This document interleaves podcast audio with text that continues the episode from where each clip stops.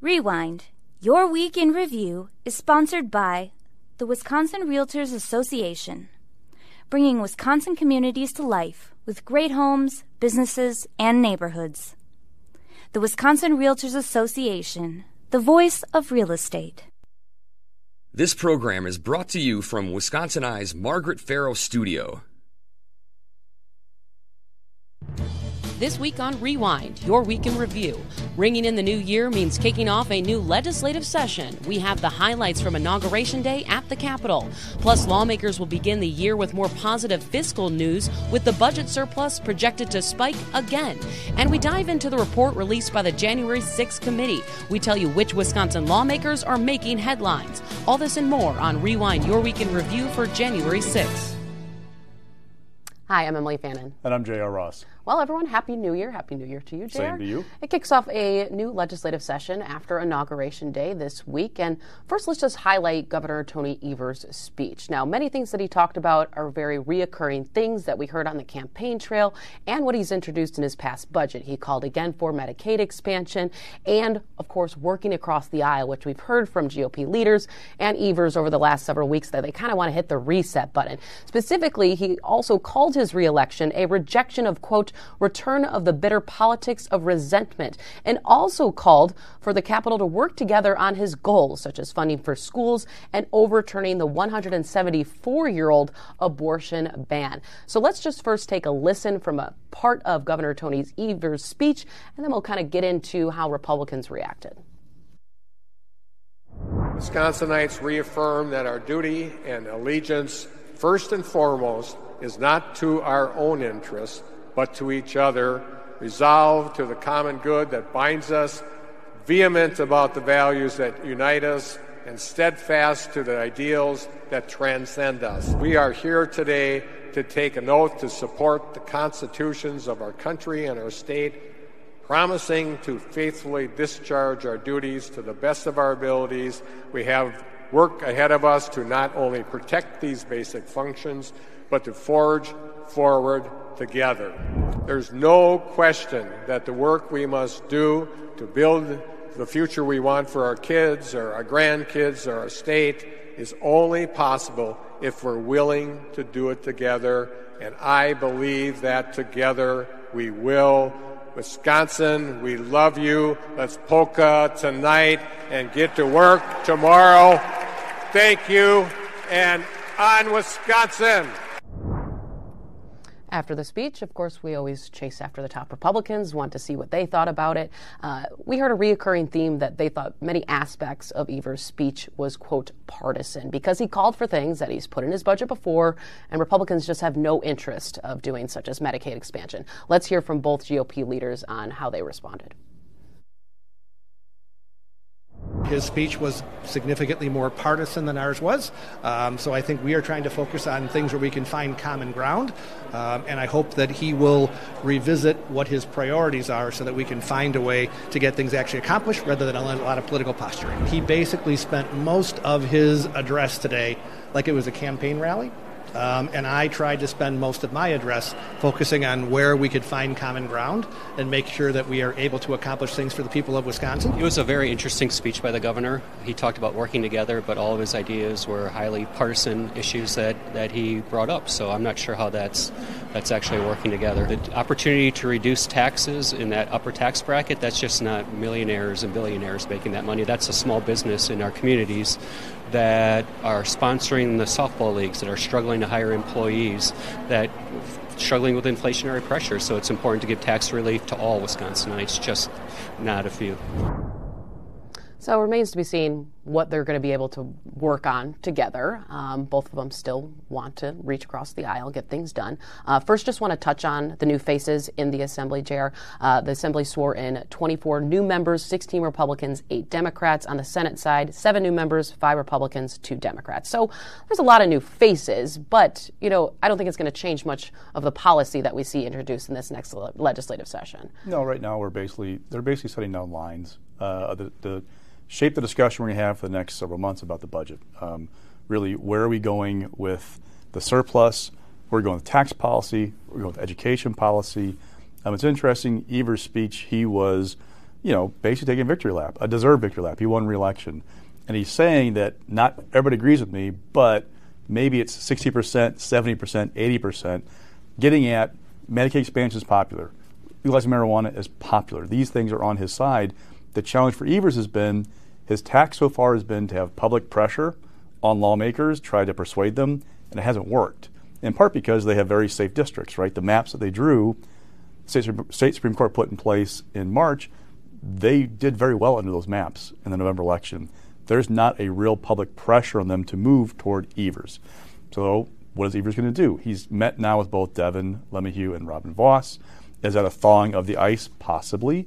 But what can they get done um, together, or is it going to end up being the standoff for the next six, seven, eight months over the budget. Right, and of course, taxes got brought up again. Mm-hmm. Evers once again called for targeting the middle class because we've heard from LeMahieu again reiterate he wants to implement a flat tax. We've heard Speaker Vos express interest in that, but he might be working on his own plan uh, behind the scenes. So, what did Evers say in his speech? We don't need tax breaks for millionaires and, and billionaires. billionaires. Mm-hmm. Who is affected by the top tax bracket of 7.65 percent? married couples making $370,000 or more. That's an issue. Now, Devin argued those are small business owners, or people who pay for softball league, right, and you know work in the community. But that's your philosophical rub right now in taxes, and we're going to go with that. And issue. speaking of tax cuts, we know that whatever they want to do or whatever they, excuse me, come up with, a lot of it's going to come out of the state surplus. Yeah. And this week we also got more positive fiscal news. What happened is Wisconsin's Medicaid fund is now projected to finish the fiscal year with 700, nearly $775 million. Now that is a lot more than was expected just three months ago, and which is just more good news for the state, which can also maybe mean more debate going forward. Now, if this latest projection holds, it would push that surplus to close to $7 billion. dollars. So uh, the federal government is doing an add on in the matching grants it does to states for people covered by the Medicaid program. So when you're a, it's, a, it's a program funded by state and federal dollars. Um, as you spend state money, you get federal matching money. The federal government has been enhancing that that match with an add-on they've called it during the COVID-19 pandemic. It's been about 6.2 percent, I believe. Now that's going to end at the end of March. But the omnibus bill passed by Congress and signed by President Biden includes a ratcheting down of that add on. So instead of just ending March 31st and being done, it's going to drop to 5% for the second quarter of 2023, then 2.5%, I believe, then down 1.5%. That means you're getting more money for everybody on Medicaid because of that. It helps generate the surplus we're going to see. Now, there are other factors involved, like the cost for prescription drugs have dropped, but this is more good news. Uh, what to watch for now is the Fiscal Bureau in probably two weeks, maybe uh, end, of, end of January, will do revised estimates on one, revenue expectations to the end of the next biennium, which is June 30th of 2025, and two, look at where we're at in this current fiscal year. So we got DOA's look right in November. They had the 6.6 billion surplus based off the earlier DHS number for Medicaid. Now we're talking 6.9. Fiscal Bureau will do another look at these revenues and go, well, it could be up or down. It'll give us another starting block for Evers, who does his budget February 15th.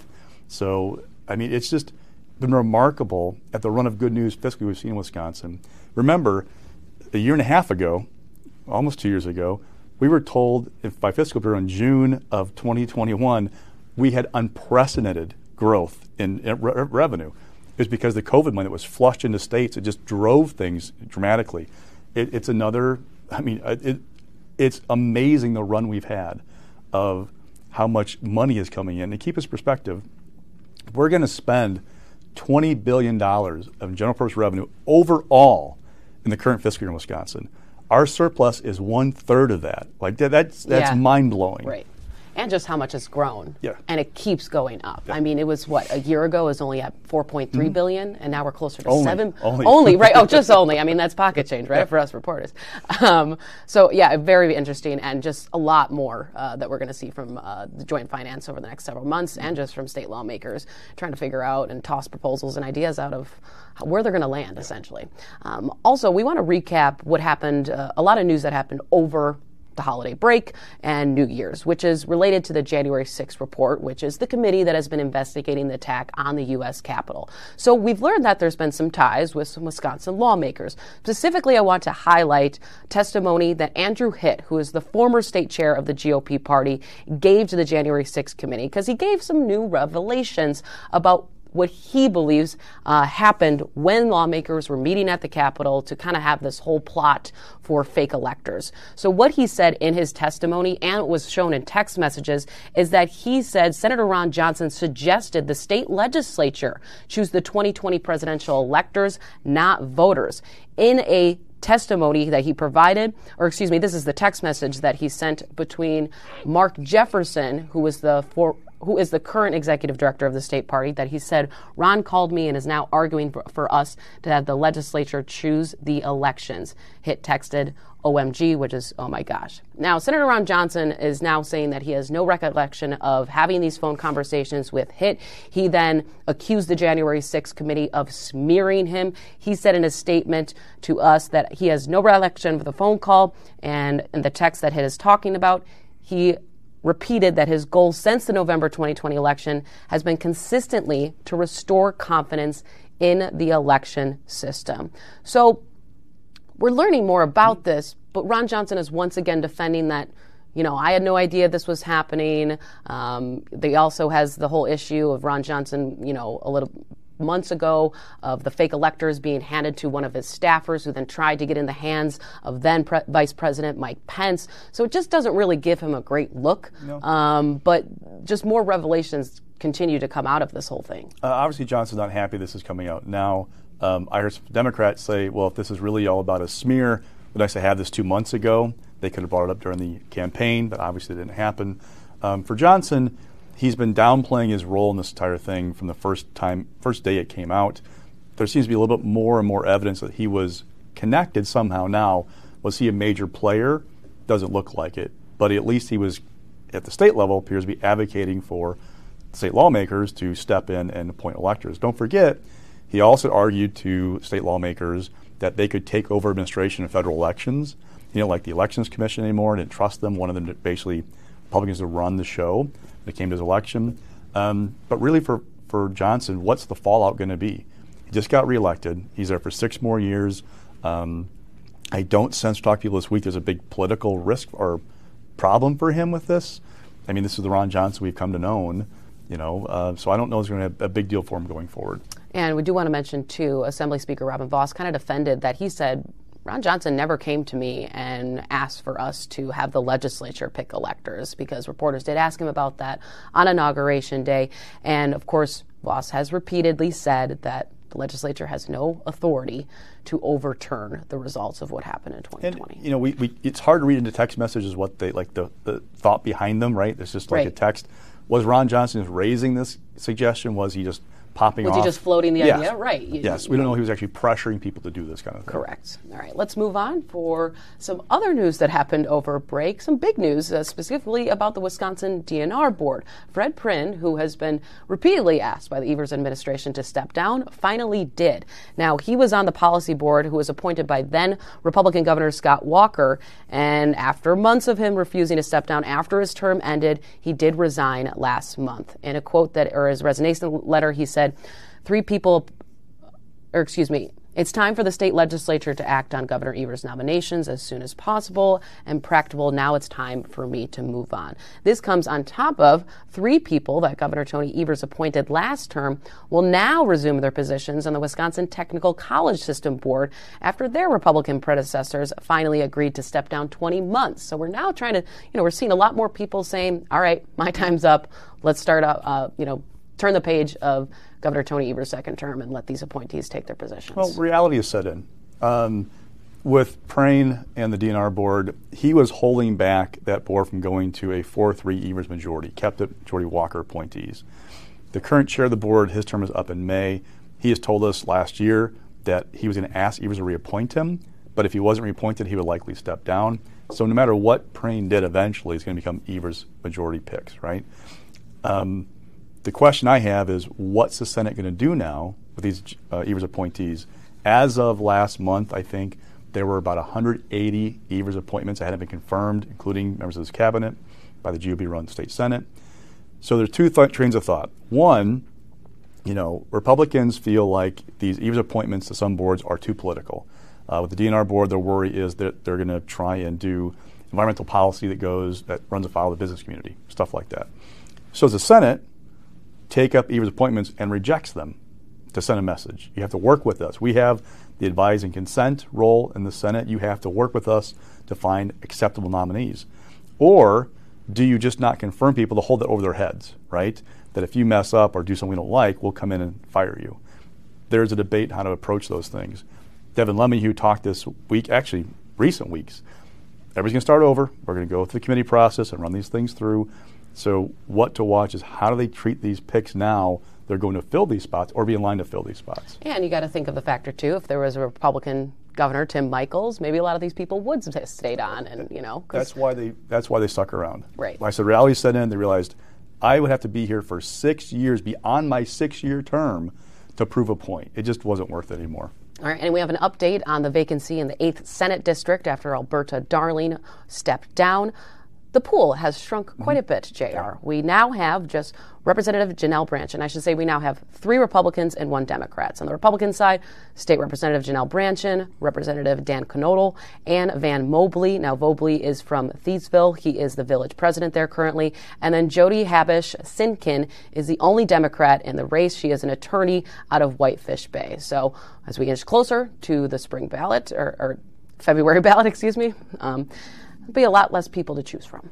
Well, what's interesting is um, Randy Hopper, former state senator, dropped out over the holidays. Um, there was a Concordia University student who also decided not to run. Um, he pulled back.